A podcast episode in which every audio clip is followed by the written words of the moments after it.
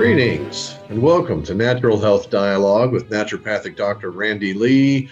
And today, if you happen to live somewhere and you don't have acres of land and such, but you might be interested in issues of homesteading, perhaps growing your own food, kind of knowing what you're eating, you're gonna really like this episode today because Randy's gonna show you how to do it no matter where you live, right, Randy? Yeah. That's exactly right. Last month we talked about backyard gardening, and I already knew, but I introduced to the people the fact that you might like to have fresh fruit. You might not even mind the idea of planting it and growing it yourself, but you just don't have a yard. And I tried to think, people who live in apartments often don't have any of their own. People who live in closed neighborhoods may have neighborhood association rules that don't allow them to dig up the ground and have gardens in their yards and things like that. That may prevent them from chopping up their yards. Or you may just not have the motivation to go out there and really dig a big plot or bring in all the wood to put up a raised bed garden or something. So, but you still want to have some fresh fruits and vegetables. Well, there's an easy way to do that, and it's called container gardening. Very, very popular in much of the United States, very, very popular all over the world right now, as people just kind of pick the things that they want to have and grow just those few things. And there's quite a variety to do that. But I got to thinking, what if you don't want to do containers, but you have flower beds, and almost every house has trees in front of it? So I thought, even before we get to the containers, we can talk about things that you can do to make your ground fruitful for fruits and vegetables without having to even do any containers. Most every house has trees. Well, guess what? Most of the fruit trees are absolutely beautiful trees, and they bloom in season, and then they bear fruit, which is also pretty to look at. So you might think about, instead of putting in that Bradford pear, which has few really nice blossoms for only a couple of weeks, and the rest of the time is just a green tree, and put instead a real pear that's going to have blossoms at about the same time. And those blossoms will also last for a couple of 3 weeks, but then they put on little fruit, and a month later, you're eating fruit off of that tree. So rather than use a tree that's just pretty for a couple of weeks, and you have it because it's nice and gives you shade, you can get that same niceness and shade out of a fruit tree, of infinite varieties of fruit trees, and then have the blooms for a season and then the fruit as well. So you might consider doing something like that. Also, your shrubs. I don't know of any shrub that I'm aware of that really looks much better than an absolutely beautiful blueberry bush. I've got a neighbor that's got a blueberry bush that's 6.5, 7 feet tall. It's beautifully proportioned and shaped like in the shape of a Christmas tree. And the only difference is he has blueberries all summer long. It's an everbearing blueberry, and all summer he goes out and eats blueberries off his blueberry vines. Think about blueberries are good for you, right? Oh, they're absolutely wonderful. Anthocyanidins, good for antioxidants. They taste good. They're very, very healthy, got lots of nutrients. So you could have those in the place of just a shrub that doesn't do anything but sit there and be green to decorate your house. The other thing that you might consider is, maybe you want to have some of those things that are just green and decorate your house, but you want to have some of the fruits and vegetables as well. Well, you can put things in the flower beds that will also bear fruit, or just plain old eat the flowers themselves. I did a search on Wikipedia and found out that I did a search on edible flowers. They listed over 50 different varieties, and most of them will grow in your flower bed right here in Oklahoma. Those are things that, well, you can actually just go out and pick the blossoms or maybe the leaves and eat some of those. Dozens of varieties that have beautiful foliage and bear fruit, or at least have flowers that are edible as well. I looked at things like, rose petals. People love rose gardens. Most of the time, you just let your roses die, and then you deadhead them and throw them in the trash. Well, when you pull that rose head off, the petals make wonderful tea, and the rose hips we actually sell in the herbal community as a vitamin C supplement.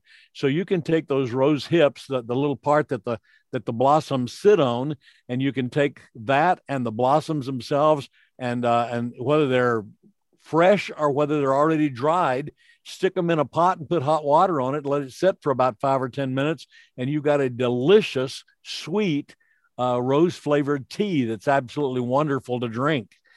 So that's a way to use them.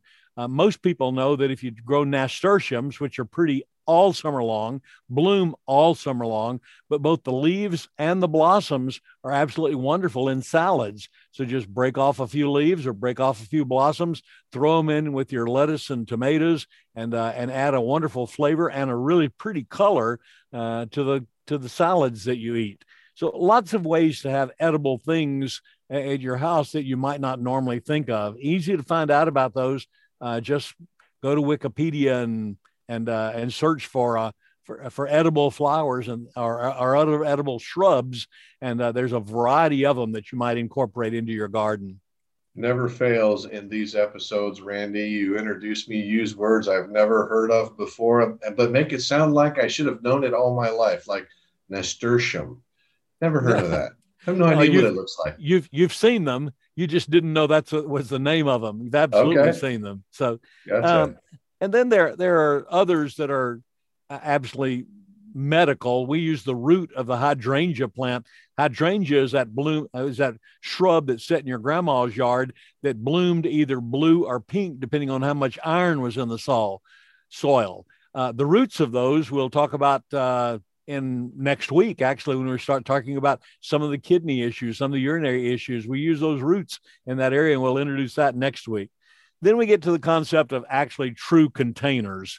Last month, we introduced the concept when I said literally all you need is some soil and some seeds and some kind of a container.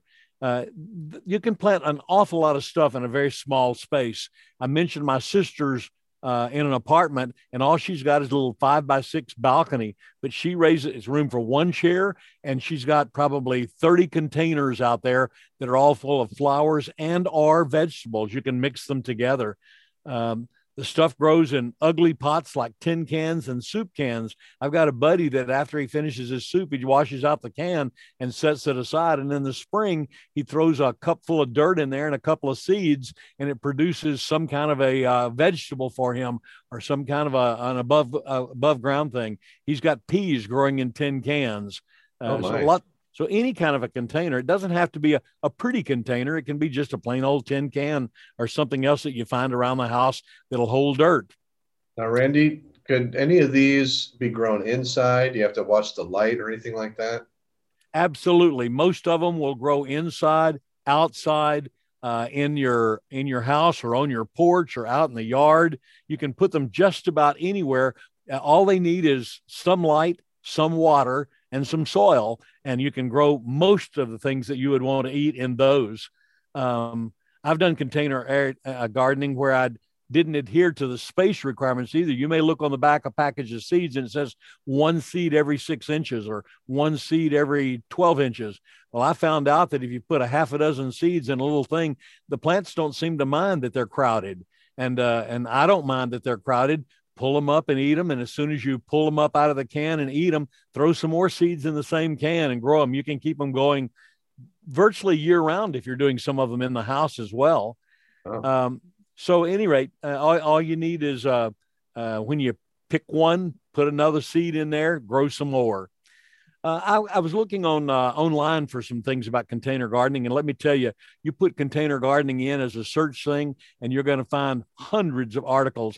But I found one particular one from a Southern Living magazine back in 2011 that was entitled 125 Container Gardening Ideas. I mean, they are rampant. You can put them in hanging baskets, put them in beautiful flower pots. You can put them in any kind of a pot that holds any other plant that you have. Just stick a seed in there. That'll give you something to eat out of it as well. And it works. I put down in our blog that we're putting out this week, I said, you're only limited by your imagination and your ability to ask Siri. If you just pick up your phone and push the button and say, Siri, Tell me how I can do a container garden for something. Siri's going to tell you all about it. Most people have seen sweet potato vines growing, where some of them are decorative, but real sweet potatoes can grow underneath those sweet potato vines, and you don't even see them until you're ready to harvest them. You just see the beautiful vines that are adding to your landscape.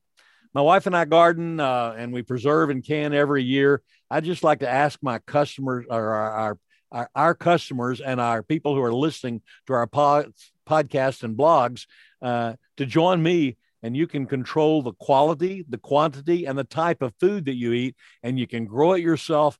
And not only are you controlling that quality, but you're also making sure that you get food that's well prepared, well preserved, and you have never eaten as good a food as if you eat it right after you've pulled it out of the ground and washed it off. It has no delay going to market. No transportation costs. You pick it up out of the yard, take it into your house, wash it off, and prepare it and eat it. It's great. Let's do some container gardening this year. That is a lot of information as usual in around 10 minutes, Randy. Thank you. And thank you all for listening. We hope you've got something good out of that. And until next time, we'll see you later. Have a good day. Bye-bye.